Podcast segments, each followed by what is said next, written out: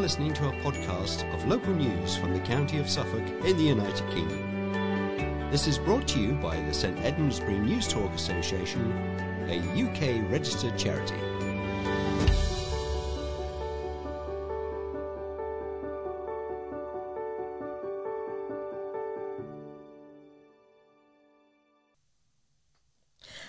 And welcome to the 1888th edition of St Edmundsbury News Talk for the 21st of July 2022. The editor of this edition is Sue Atchison, the producer is Colin Holmes, and your readers are Chris and David Chris Payne and David Palmer. We should also mention our processing team who work hard behind the scenes to copy and dispatch this memory stick to you. We commence with the headlines. CQC highlights risk of injury at a town care home. Music festival planned for park sparks fears of disorder. Special welcome for the Queen's baton as it arrives in town. Jewellers to close after 277 years. A Bury St Edmunds care home has been told to improve after inspectors saw poor practice that placed people and staff at risk of injury. North Court Care Home in Northgate Street was rated requires improvement by the Care Quality Commission, the CQC, after an inspection between June 6 and June 8, which was prompted in part by, con- by concerns received about medicines and staffing, as well as moving and handling. The home, run by Four Seasons Healthcare, which says it has implemented an action plan to address the concerns, was previously judged to be good in 2019. A report of the CQC's findings said the kitchens were not managed to a high standard and food hygiene was putting people at potential risk, with photos of poor food storage shown to the manager of opened, undated food. Observing poor practice that placed people and staff at risk of injury, the report said that when one person was leaning out of bed, a staff member physically pushed them back into bed, which could have caused harm to both. Systems were not robust enough to demonstrate safety was effectively managed, which placed people at risk of harm. The CQC was so concerned about moving and handling in the home that it asked Four Seasons what improvement plans it had, but did not receive a response within the requested five working days. Inspectors noted that while the current manager, who was leaving for another post, had a positive impact, was liked and respected by staff, there had recently been many managers, and these changes and inconsistencies had an impact on the service. Due to staff vacancies, there was a high level of agency staff, but many had worked in the home before and knew people well. The manager told inspectors their biggest challenge was consistency of staff and acknowledged they are redressing the balance in favour of more female staff. Inspectors found infection control processes were good people were protected from the risk of abuse and said they felt safe and that staff had received safeguarding training. A Four Seasons spokesman said our hard-working teams strive each day to protect everyone in our homes. Since the inspection in June, we have implemented a comprehensive action plan to address the areas noted. Worried residents fear the historic park could be overrun with thousands of ravers if plans for a music festival are given the go-ahead. Residents along Plovers Way and the Curlews in Bury St Edmunds have raised concerns after spotting a licence application for an event on August the 27th at Nowton Park. Highfields Limited has applied for a premises licence as part of plans for a magical gathering of music and art, for which tickets went on sale last December. A full lineup of acts has been announced on the Highfields Festival Facebook page, and the event website suggests early bird tickets at £28 and Tier 1 tickets at £33 have already sold out, with only tickets for Tier 2 at £38 left. One resident of Plovers Way said, Last year in Cambridge the festival attracted around 6,000 people over two days. What's concerning is the licence application for the Nowton Park seems open ended as if they can hold similar events whenever they want across the whole of the park. The first we heard of it was when we spotted a notice two weeks ago saying any objections had to be in by July the 13th. The news was shared on a community WhatsApp group, and I, for one, have objected, as have others. We want clarity about what is planned, what the licence is for, and reassurance about how often it can be held. If not, we want it stopped. Nowton Park is not suited for this kind of thing. Another resident said Nowton Park is a joyous family place, and we are very happy for events such as the fun runs, charity events, and folk festival, which we hardly knew was on. The event is another. This event is in another league. It seems like some kind of pop festival or rave, and we should really get some kind of say. How will it be policed? How will they keep people out? What mess will there be afterwards, especially if alcohol and even drugs are involved? The way it's being pre- presented is like some kind of done deal. Henry Hopkins, chair of Nowton Parish Council, said, We have also strongly objected on the grounds of preventing crime and disorder, public safety, public nuisance, and protecting children from harm. We are disappointed the organisers haven't engaged with us and made no effort at reassurance. In the application, organisers acknowledge responsibility to plan, manage, and monitor the licensable activities. These include film screenings, live music, recorded music, performance dance, and alcohol sales. They also state they will operate a zero drugs policy. A spokesman for West Suffolk Council said, We have received a licensing application which we will be considering. No permissions have been given at this time. It is understood further permission would be needed for this and any further events from the park itself. Highfields Limited has been approached for comment. Bury St Edmunds welcomed the Birmingham 2022 Commonwealth Games Queen's Baton Relay to the county.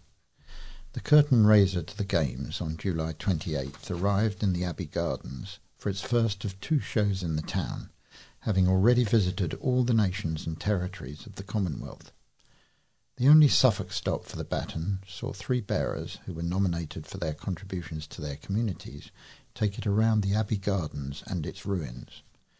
Clare, Countess of Euston, the Lord Lieutenant of Suffolk, who was one of the VIPs at the event and presented the baton to the first bearer, said, I think this is such an exciting occasion for Bury St Edmunds. I feel it's quite emotional that this object has been the whole way around the world, and we all have the privilege today to see it carried in Bury St Edmunds. The first bearer was Bernie Millard from the town, a veteran of the Royal Marine Commandos, chairman of Bury St Edmunds British Legion, a former school teacher of 20 years at Culford School. He's raised thousands of pounds for charity. He then passed the baton to Lynn Carpenter from Thurrock in Essex, who was chosen after being involved in netball for more than 40 years, contributing as a player, coach, administrator, and volunteer. The final leg was taken by Wendy Hooton, a fundraising Women's Royal Army Corps veteran of 18 years from Bury St Edmunds. Not only has Wendy raised more than £100,000 for the Women's Royal Army Corps Association charity, but she also supports town events such as this year's East Anglian Beer and Cider Festival and had a stall on the market for Armed Forces Day. After cl- completing the final section of the relay, she said, It felt absolutely brilliant. I'm ecstatic that I was chosen from the nominations to do this because it's such a big thing. It's one thing to be nominated, but to be selected is just absolutely brilliant, and what a fantastic day for it. Lovely breeze, blue skies, and the sun shining. Just perfect. Wendy stopped on the final straight of the route to lift the baton and salute two special people by saying, one for the Queen and one for Colin, Wendy's husband, who had died twenty years ago to the day. She said, I couldn't believe it that the baton has gone all round the Commonwealth, and of all the days it came to Bury St Edmunds was the twentieth anniversary of Colin's passing. He would have been very proud. He was more reserved than me, but he would have been so supportive of this and all the fundraising that I do for the Women's Royal Army Corps Association. The baton, which contains a message from Her Majesty the Queen, which will be read at the opening ceremony, then went to the Festival of Suffolk's Community Games at the town's leisure centre and King Edward VI school facilities. The Community Games, described as a carousel of activities, gave children the chance to try their hands at the likes of, at the like of BMXing, dance, archery, climbing, and circus skills. There was also an Ipswich Town Football Club fun zone, netball taster sessions by the town's Jets Football Club, uh, Netball Club, excuse me, the regional Special Olympics competition hosted by Special Olympics Suffolk, and the Wildcats Football Festival hosted by the Suffolk FA. The event was closed by a speech from Lady Clare and a performance from Dance East. A family run jewellers, which has been based in Bury St Edmunds for nearly 280 years, is to close. Thurlow Champness and Son Jewellers in Abbeygate Street has announced it will shut on August the 31st as Trevor Salt, managing director and majority shareholder, is retiring. The Jewellers, which employs nine staff, dates back 277 years and is believed to be the oldest continuing retail business in the town. Mr. Salt, who is retiring after more than 40 years in the trade, said, It's been a very difficult decision which, we've had, which we haven't taken lightly. Unfortunately, we have no one to pass the business to, and after a long career, I'm keen to focus more on family life and invest some time in my hobbies. When we close the doors for the final time, it will be an incredibly sad day. We are thought to be the oldest continuing retail business in Bury St Edmunds, and we are very proud of our legacy. Its roots date back to 1745, when watchmaker George Lumley set up his business at 14 Abbeygate Street. Company was officially established in 1815 by John Gudgeon by the late 1800s, and sorry, by the late 1800s. The store was known as a jeweller's and watchmaker's, selling clocks, watches, diamond jewellery and gold pieces. In 1901, Edward Thurlow Champness bought the company as a going concern, and the Champness family moved into the living quarters above the store until 1947. A short time later, in 1950, the business was passed down to his son, Lieutenant Colonel Peter Thurlow Champness, a trained optician. He became well known, not only as the store's owner, but also as the commander of the Suffolk Yeomanry. The current owners are the third generation of family to run the jewellers. Closing down sale will see all jewellery reduced by 50%. Mr. Salt said it was a time of mixed emotions, as although he wanted to retire, the business was one of the last physical connections to his later mother, Sonia, and stepfather, Peter Thurlow Champness. There's a large part of me that feels very sad, he said. I have two children, neither of whom want to come into the business, so there's no succession from that point of view. It's really, it really is the truly the end of an era. It's been a fascinating business to have worked in. He thanked his staff, including director Leslie Ryland, who has worked there for 30 years. The average length of service of the existing staff is about 20 years. Mr. Salt added, Jewellery is my passion. I love working with our customers, helping them to find that special piece to celebrate an important occasion.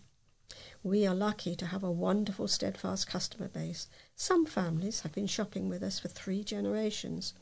We've seen them come in with their children and their grandchildren.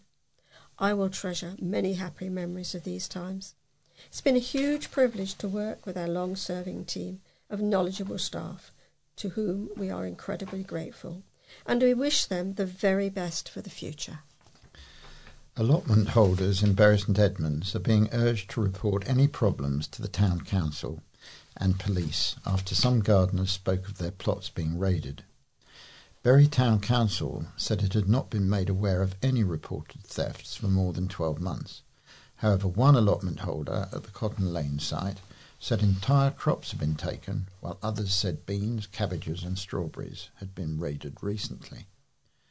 Nicola Miller, who has held an allotment at Cotton Lane for many years, said, Over the last two decades, we've had regular incidents of theft and damage to our allotment shop, but it seems to be much more brazen now. We've lost entire crops to thieves, and we know it's humans and not muntjacs or other wild animals, and I very much doubt these are being stolen by hungry people. I don't have a problem with someone taking a few things because they can't afford fresh fruit and veg, but when you are stealing an entire bed of, of cauliflower, that's not hunger, that's capitalism. It's so dispiriting, and there's so little the police can do. There are a lot of people on our side who can't afford these losses. We're not all middle class Tom and Barbaras living the good life. Greg Luton, town clerk, said, We have more than 300 allotments in the town, and although we haven't been made aware of thefts of items or produce from the Cotton Lane site, uh, we'd ask allotment holders to report any issues. Suffolk Police frequently remind residents that during the summer they should regularly check their allotments and sheds for disturbances and report problems to them and us. Taxi drivers applauded as councillors agreed to long called for an increase in fares. A compromise proposal submitted to West Suffolk Council's licensing and regulatory meeting on behalf of West Suffolk Hackney drivers was for an increase from £3.80 to £5 for one mile between 6am and midnight, with each subsequent mile costing approximately £2.10. This proposal was mainly to offset rises in fuel costs as well as the cost of living. These increases were higher than those proposed in West Suffolk Council's review, which suggested that fares for one mile between 6am and midnight should be increased to £4.40.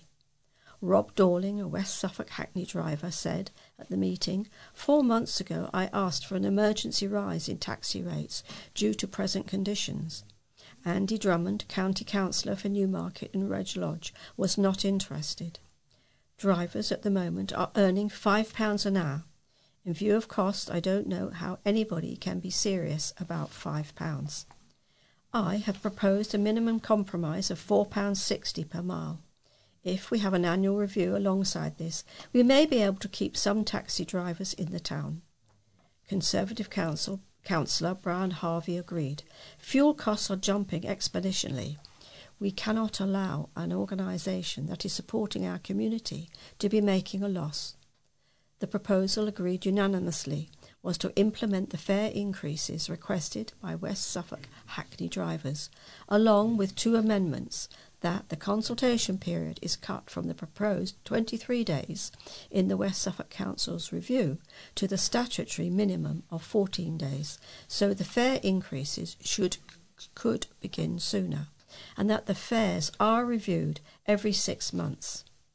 Meanwhile, West Suffolk's Council Cabinet will next week consider removing a policy which requires all new taxis or replacement vehicles to be wheelchair accessible for the time being, pending a review in 2025.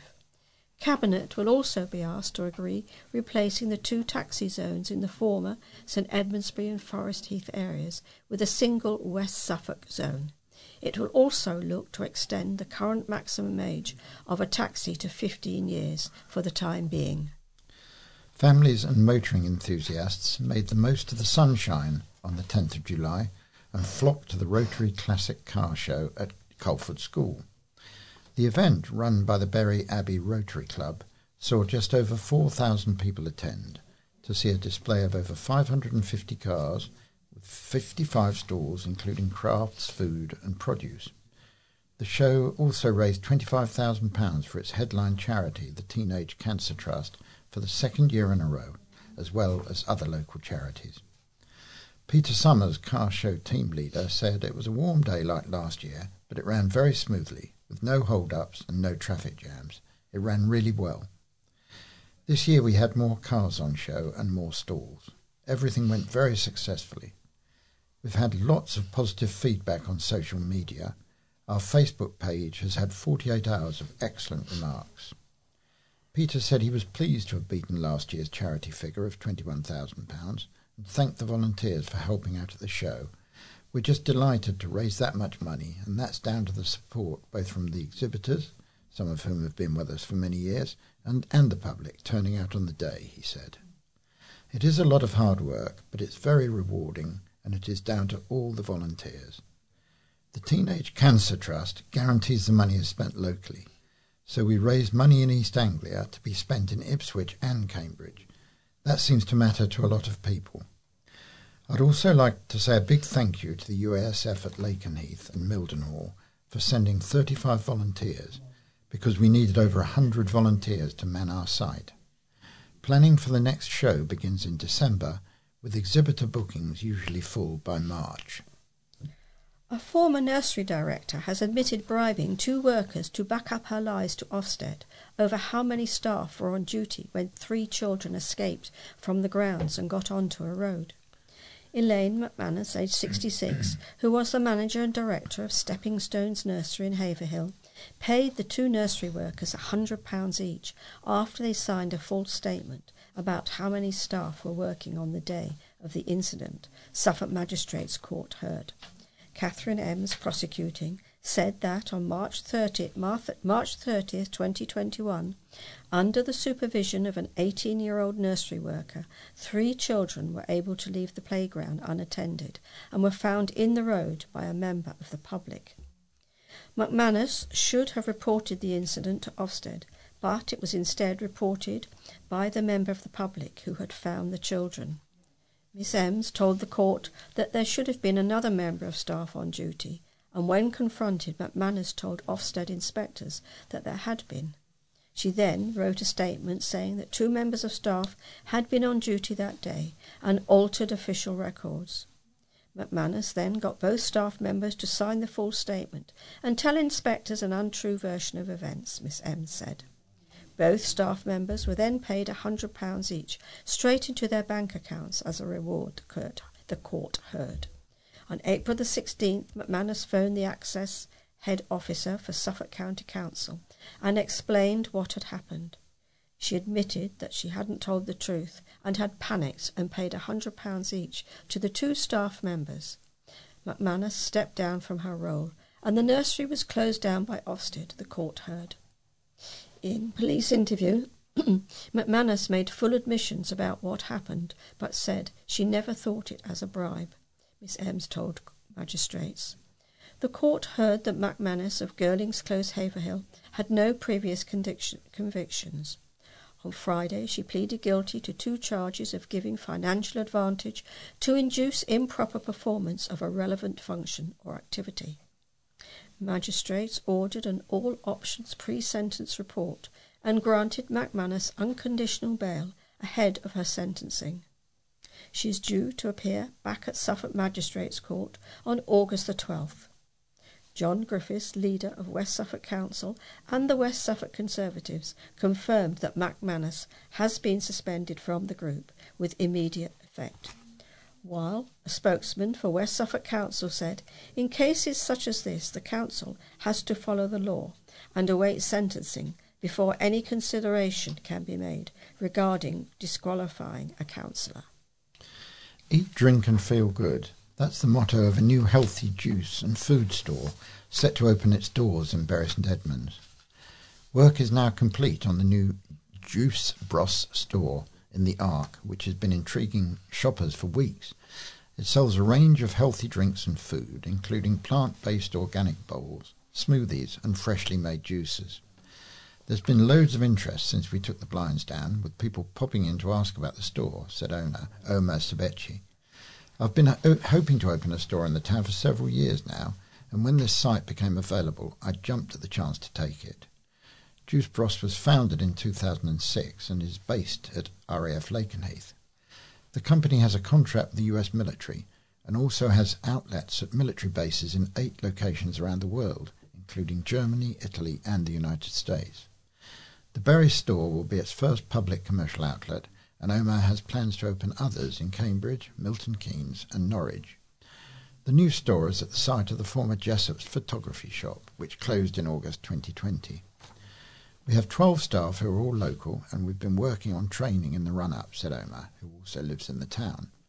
It's a great location, and we've refurbished the unit from top to bottom over the past two months. We sell a range of healthy juices, including smoothies, freshly made to order with no additives, as well as healthy food, including made to order salads, side bowls, and grain bowls.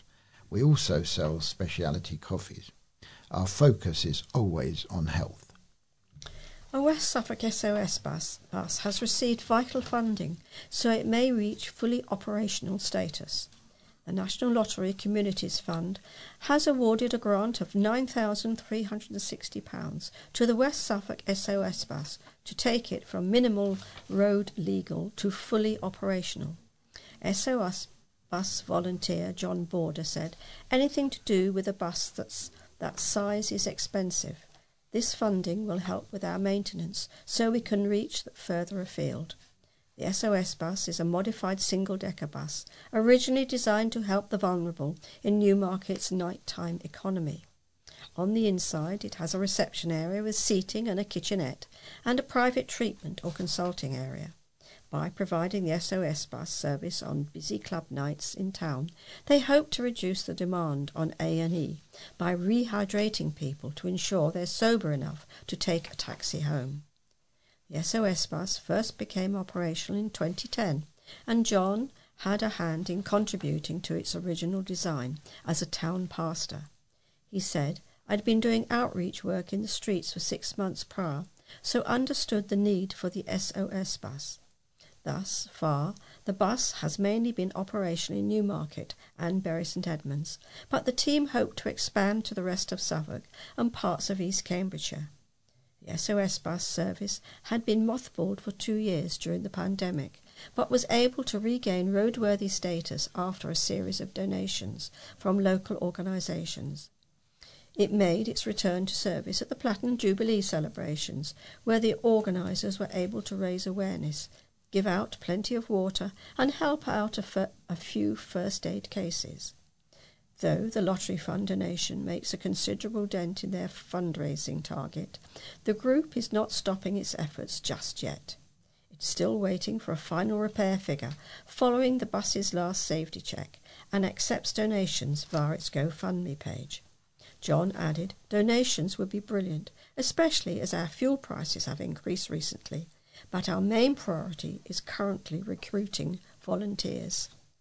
Well, it's good to see new businesses coming to Bury, and uh, here's a report of another one.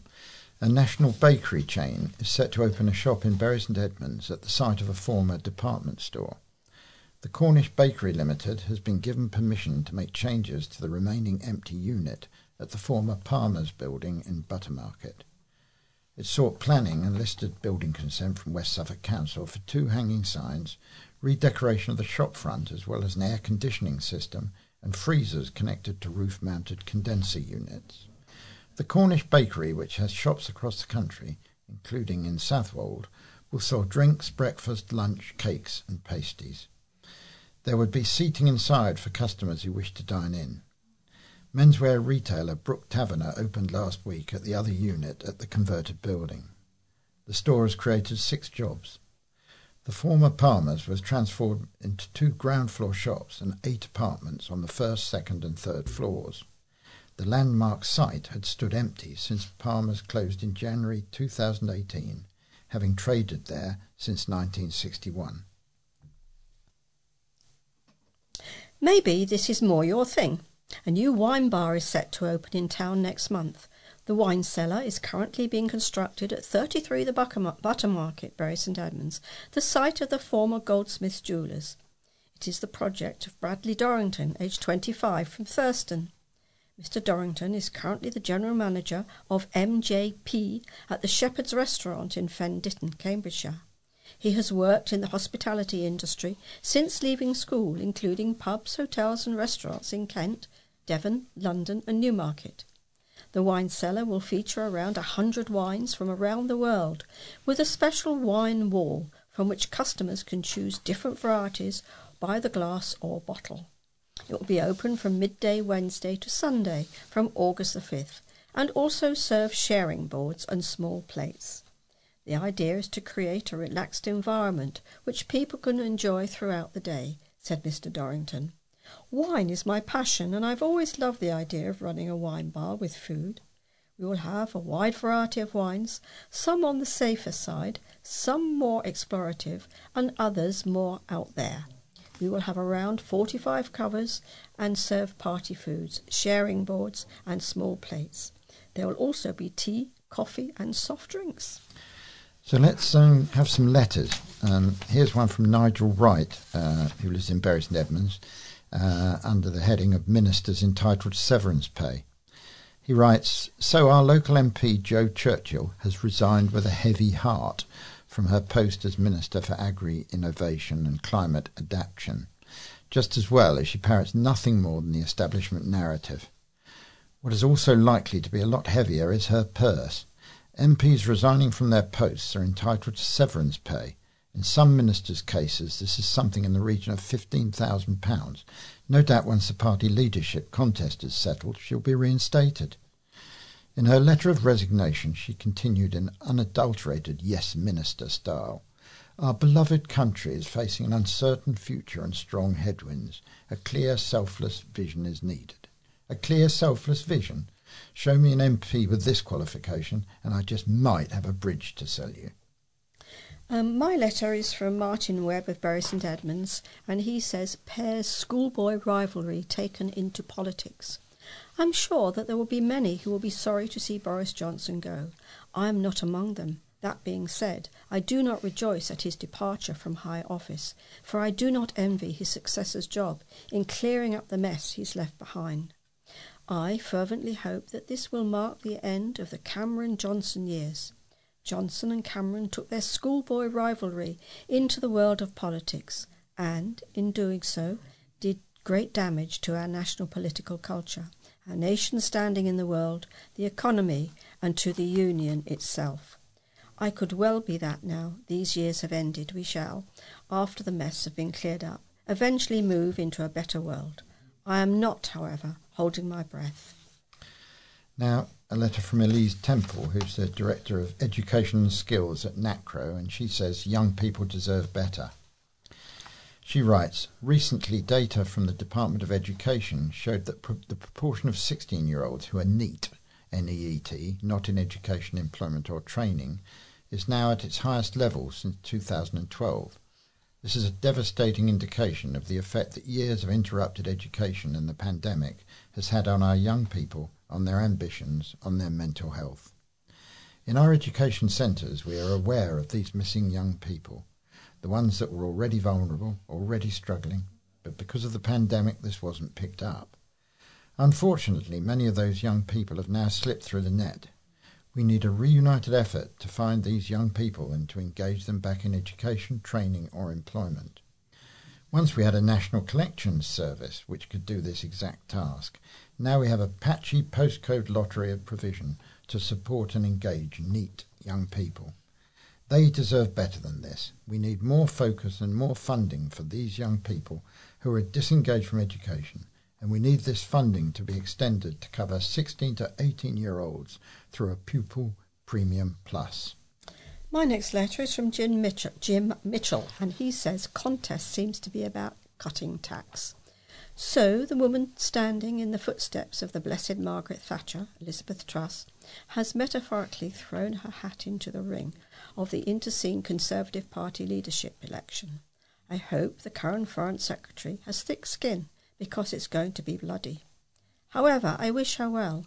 Sadly, though, I'm not impressed with at least two members of her supporting team, Nadine Dorries and Jacob Rees-Mogg, who, in my opinion, are not fit for office any any office and will only detract attention away from her campaign. Unfortunately, this Tory leadership squabble is all about cutting tax. Cutting tax is not going to help those hundreds of thousands of struggling families, literally on the breadline, going to food banks for their existence. They won't benefit um, from any cut in taxation. Obviously, this egregious war of words between the various Conservative leadership hopefuls is who can be the most creative tax cutter to present before the paid up members of the Conservative Party.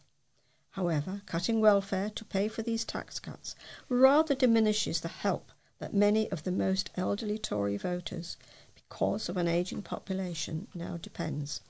Therefore, can we see something along the lines of compassion in this Conservative Party election, a one nation Conservative leadership election, benefiting the majority of folk in the country, not just those fortunate people with both money and power. Now, a letter from Robert Brander from Rushmere, Ipswich, and he writes about theory of leadership. Sir, Boris Johnson believes that Darwinism will produce another leader who will continue his great progress for Britain. Ian Smith, East Anglian Daily Times letters on July the 12th, considers that God, not Darwin, should be given any credit going. Darwin only produced a theory of evolution.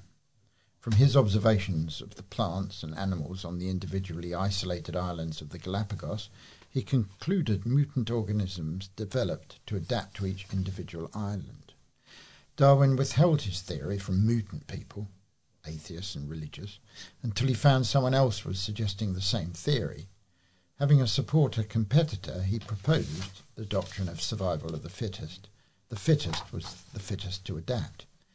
Darwin never claimed to be a god. He only proposed a theory at a time when religion was held in greater esteem than science. Michael Faraday, a developer of the understanding of electricity, was buried in an unconsecrated ground in Highgate uh, Cemetery. Be it God or Darwinism, who arranged for Boris Johnson to be our leader, I do not consider this to be a profitable subject for discussion for Parliament or the public.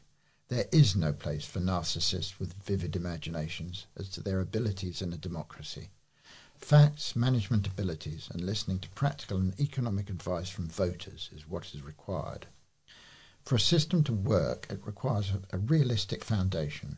Contempt for your neighbour is not a basis for civilized living. Belief that your religion, country, clan, politics is superior to others encourages conflict.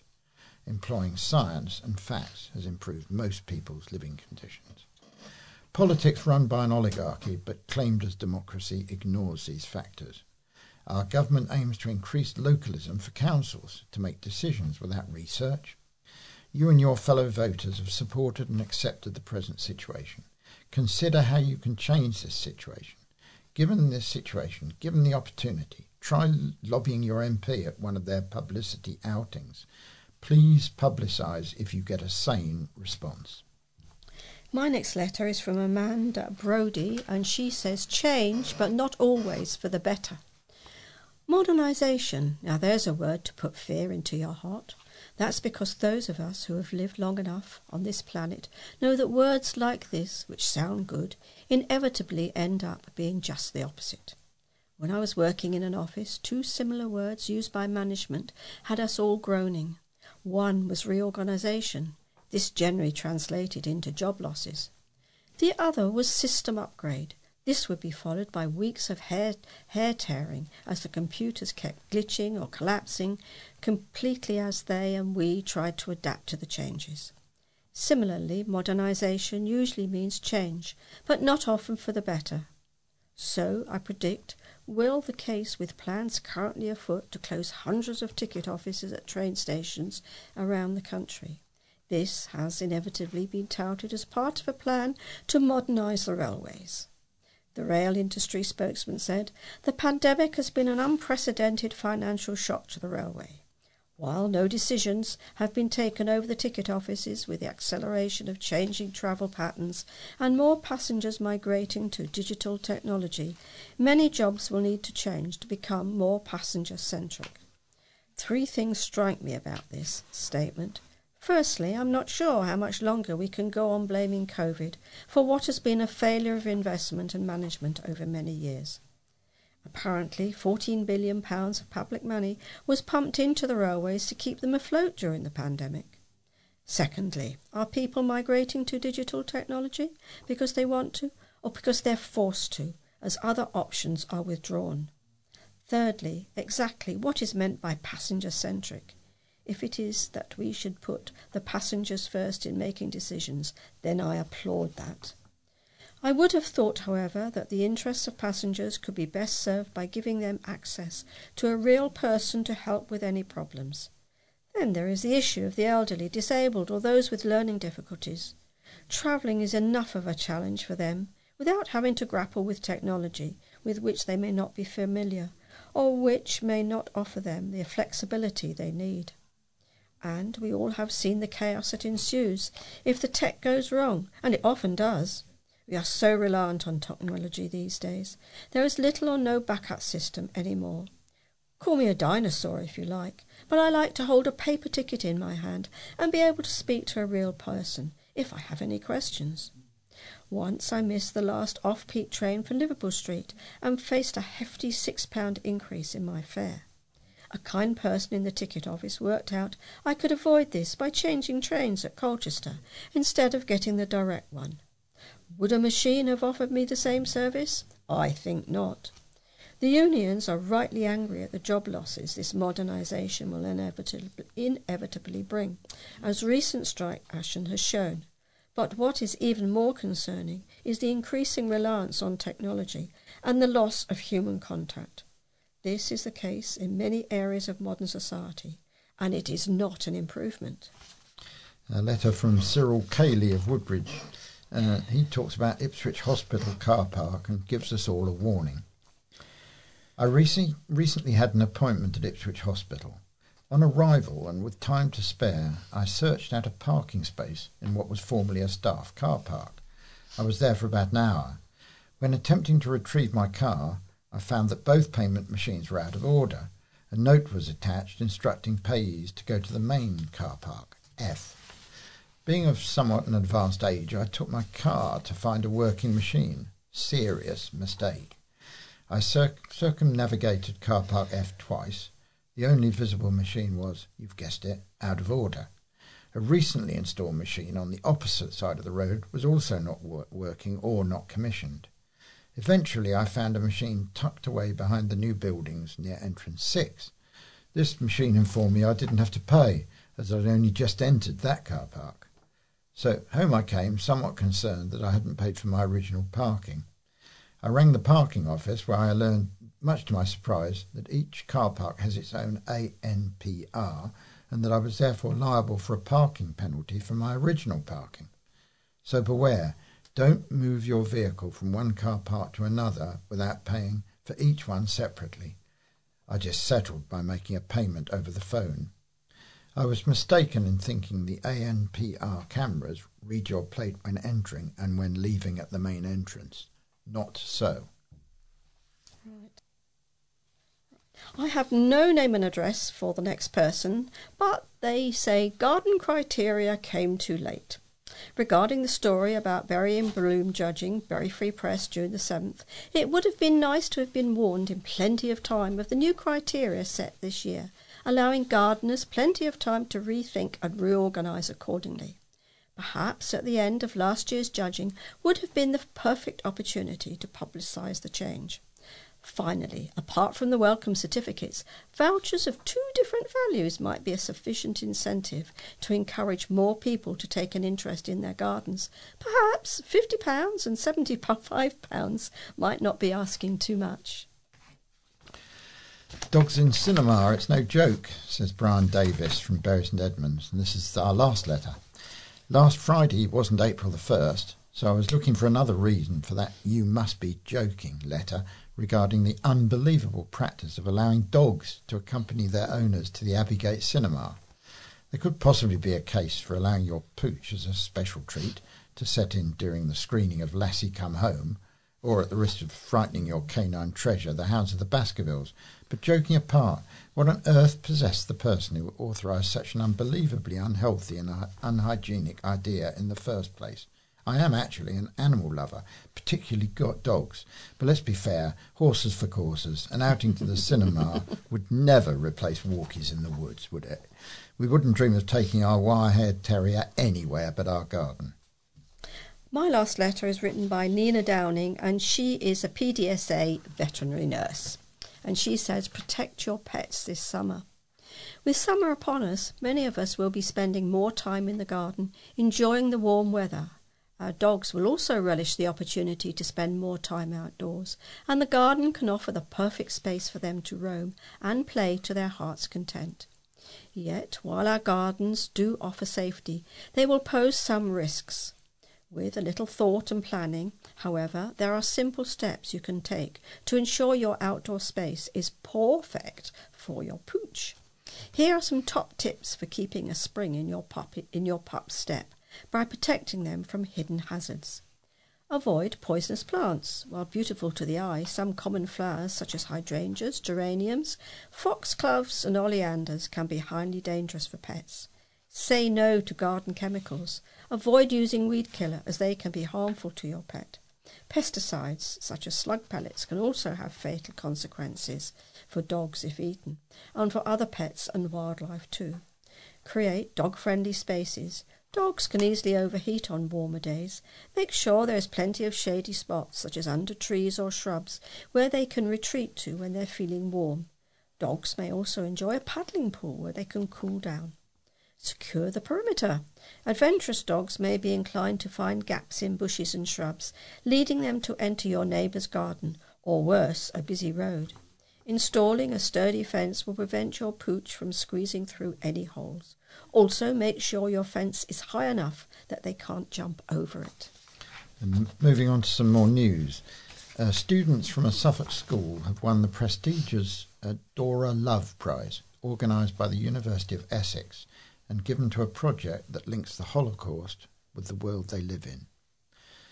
This entry by pupils at Newmarket Academy was inspired by the experiences of a World War II refugee in their town. They worked with Suffolk Archive to research a group of refugees who fled Germany, which they used to produce posters and created a geocache trail based on the memoirs of refugee Fritz Bull. Their work was judged the best by a panel of judges chaired by Janet Love, daughter of Holocaust survivor and educator Dora, and a former ANC member of the South African Parliament and the South African Human Rights Commission. This year's 10th anniversary ceremony was attended by two Holocaust survivors, Frank Bright, MBE, patron of the Dora Love Prize, and Maurice Blik, a child survivor of Bergen-Belsen, now an internationally renowned sculptor. Since the prize was founded in 2012, more than 50 schools from Suffolk and Essex have taken part in it. Campaigners hoping to build a skate park in Thurston in memory of a teenager could soon be making their project a reality after it was announced land had been donated for the project. The Ben Wragg Skate Park charity, which was set up following the death of 13 year old Ben Wragg after an accident involving an air gun in May 2016, said 33 acres had been gifted on the condition it was used for recreation.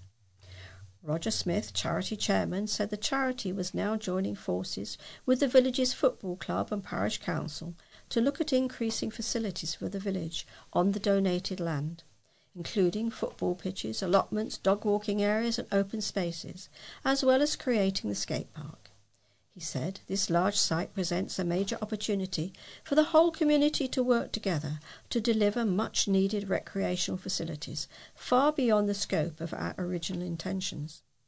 We are joining forces with the football club to progress the potential, applying for planning permission and raise uh, further funds.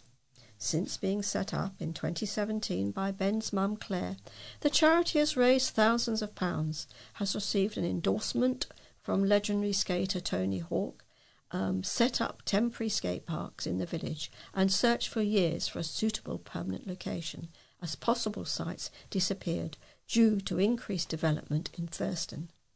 Claire said, Finding a site has been so difficult, and this incredible offer gives us the potential to do so much more for the community. I am so grateful and hope the community will support us. The charity will now be hosting a public consultation event at Thurston's New Green Centre on August the 11th between 2 and 8 pm.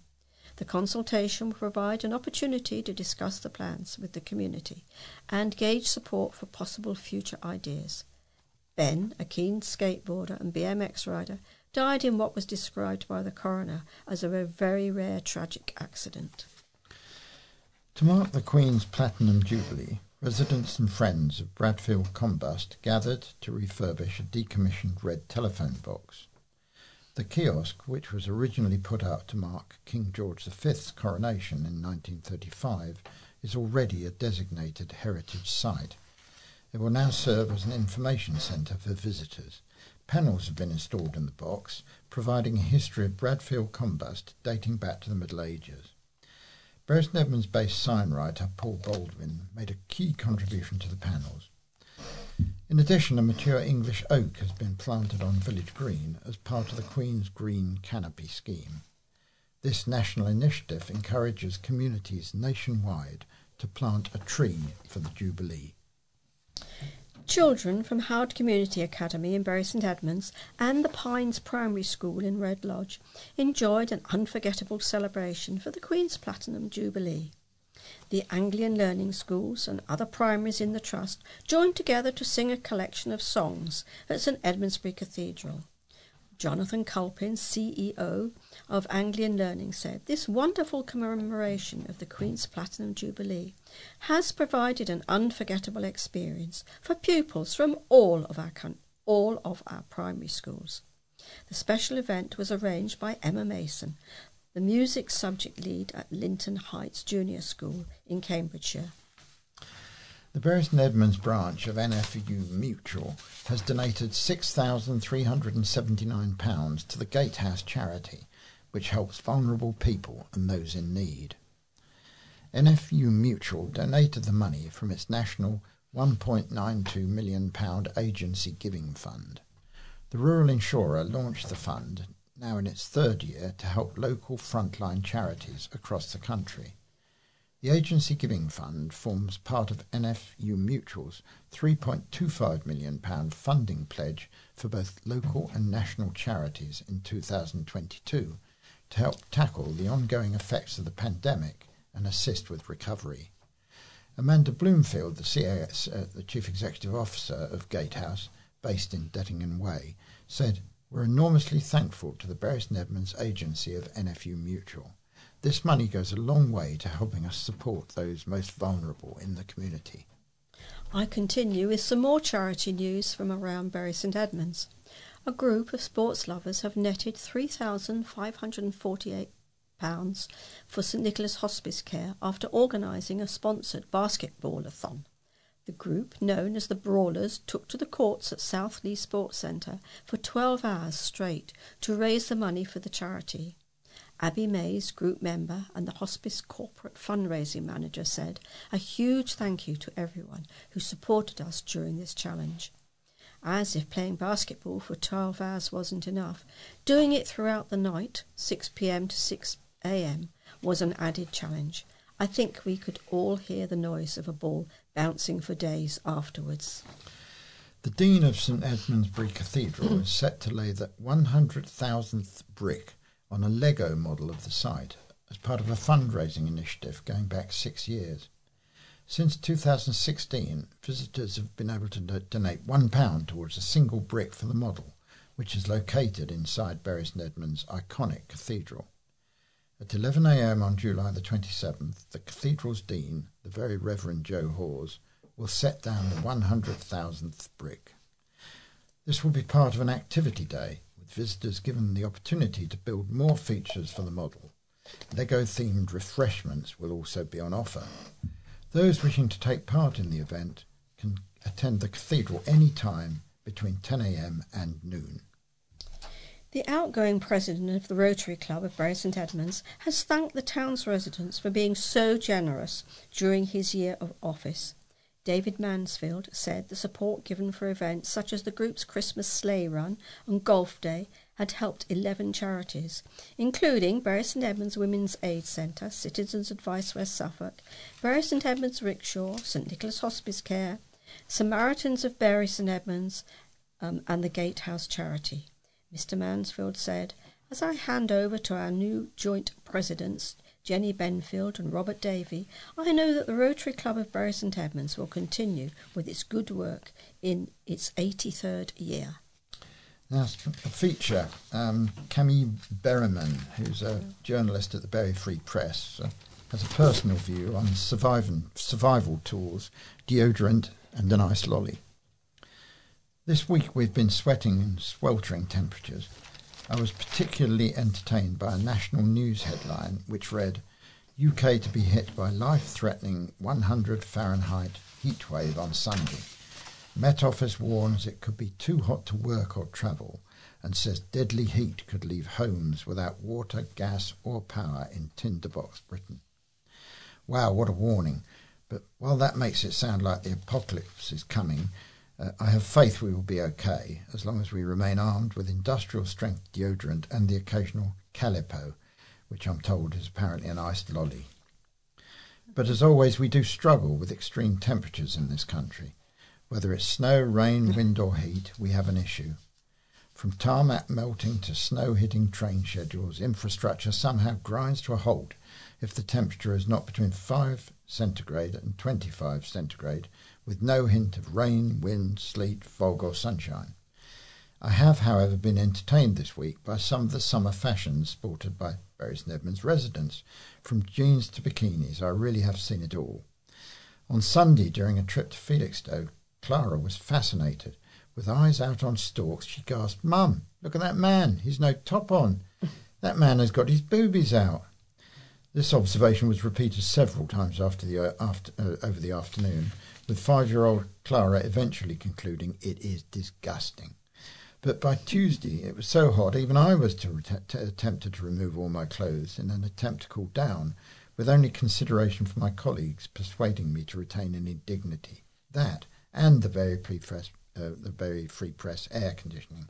But clearly, not everyone felt the effects of the heat as much as I, as with the temperature already at 25 degrees cent- centigrade at 9:30 a.m. Sports editor Russell Clayton arrived at work having spotted two elderly gentlemen walking through town wearing jeans, boots, and overcoats, and sunglasses, of course.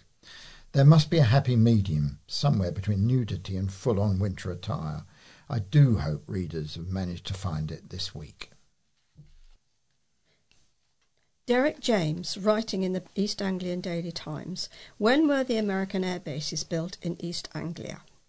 It says, Here come the Yanks. Derek James looks at the start of an extraordinary chapter in the history of Norfolk and Suffolk.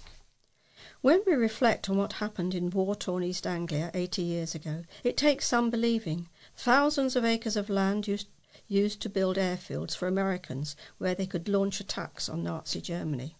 And it all took place with such speed and efficiency at a time when we were fighting for our lives. So many men, women, and children had been killed in the bombing raids which left parts of our region in ruins. It was time for our comrades from across the pond to head our way, and what a difference they made, but at such a cost. By the time victory was declared in 1945, around 7,000 of them had lost their lives. The 2nd Air Division of the United States Army Air Force was established in Maryland in June 1942 a mere six months after Pearl Harbor and five months after the establishment of the 8th Air Force, which came to the region. Its HQ was set up at Old Catton, Norwich on September 4, 1942, and after a short period at Horsham St Faith moved to, moved to Ketteringham Hall in December 1943, remaining there until the end of the war in Europe. The division included five bomb wings divided into 14 bombardment groups. It also had five fighter groups in Debden, Boxted, Steeple Morden, Wattisham, and Bottisham. There were airstrips and stations built across Norfolk, Suffolk, and neighbouring counties in a matter of months, an amazing feat in peacetime, let alone during a world war. Most of these young Americans had never left home before and were shocked to see how we were struggling to survive. Just imagine the noise the huge flying fortress and the Liberator bombers made when they took off and landed. So many never returned, being shot down over enemy territory. These plans had a there and back range of 2,100 miles, were armed with seven point sorry with seven 0.5 caliber guns, loaded with 2,000 bomb pound let me read that again. Loaded with four 2,000 pound bombs and normally had a crew of six to ten. The first mission was flown on November the 7th, 1942, and the final one on April the 25th, 1945. In the hundreds of missions, a total of 1,099 sorry, 199,883 tons of bombs were dropped on enemy installations in all parts of Europe, from Norway in the north to, to the shores of the Mediterranean in the south, and from Poland and Romania in the east to the shoes of the Atlantic in the west. The division's gunners destroyed 1,079 enemy fighters, while 1,458 liberators were lost. So, what did the locals make of the strange talking strangers? Writing in the East Anglian magazine in the 1950s on Americans in Suffolk, G. H. Rose commented, We found them to be well behaved, quiet, friendly, and of finer physique. We realised that they were a little homesick, and we listened to many a story from them. The first Sunday after they moved in, in their padre called upon us, introducing himself as Lieutenant Stout. He was most um, ingrate, ingrate, ingrati- ingratiating and embarrassingly free with gifts. He took me to headquarters and introduced several officers, including one, McCorkle, a big Texan. He came back to view the cottage, which is the wonder of all the troops. They never ceased to exclaim at the strange phenomenon, phenomenon of a thatched roof. Tea had been prepared for the Padre and Mr. Corkle, but they refused to sit down with us until they had returned to camp for their C rations in exchange for hospitality. There appears to have been a strict rule in the US forces. They had been advised during their training, no doubt, that British people were on short commons. A few days before Christmas, that's 1943, in time for the children's party, our American friends sent two large baskets full of toys and sweets, which they received from home. They also rigged up electric lights on the Christmas tree and helped in, helped in entertaining the children. Many were the good offices performed by these temporary East Anglians. We're coming to the end of this edition of St Edmundsbury News Talk. If you have any comments about the memory stick or difficulty playing it, please use the phone number on the pink sheet which you've been given. Alternatively, you can put a note in the pouch when you return the memory stick to us. We would like to acknowledge our appreciation to the Bury Free Press, East Anglian Daily Times, Haverhill Echo, and Newmarket Journal, from whom from whose pages most of our items have been taken. News Talk will be back again next week, so until then, from Chris, David, Sue, and Colin, it's goodbye. goodbye. Goodbye.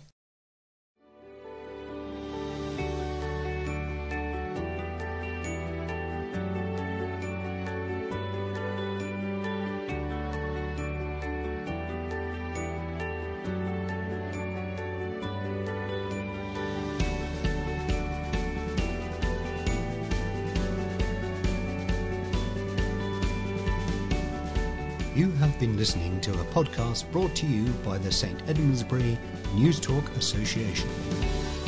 You can view more information about News Talk on our website at www.stedmundsburynewstalk.org.uk. The music in this podcast was provided under Creative Commons license by Scott Holmes. This podcast was created entirely by volunteers in our Bury St Edmunds studio.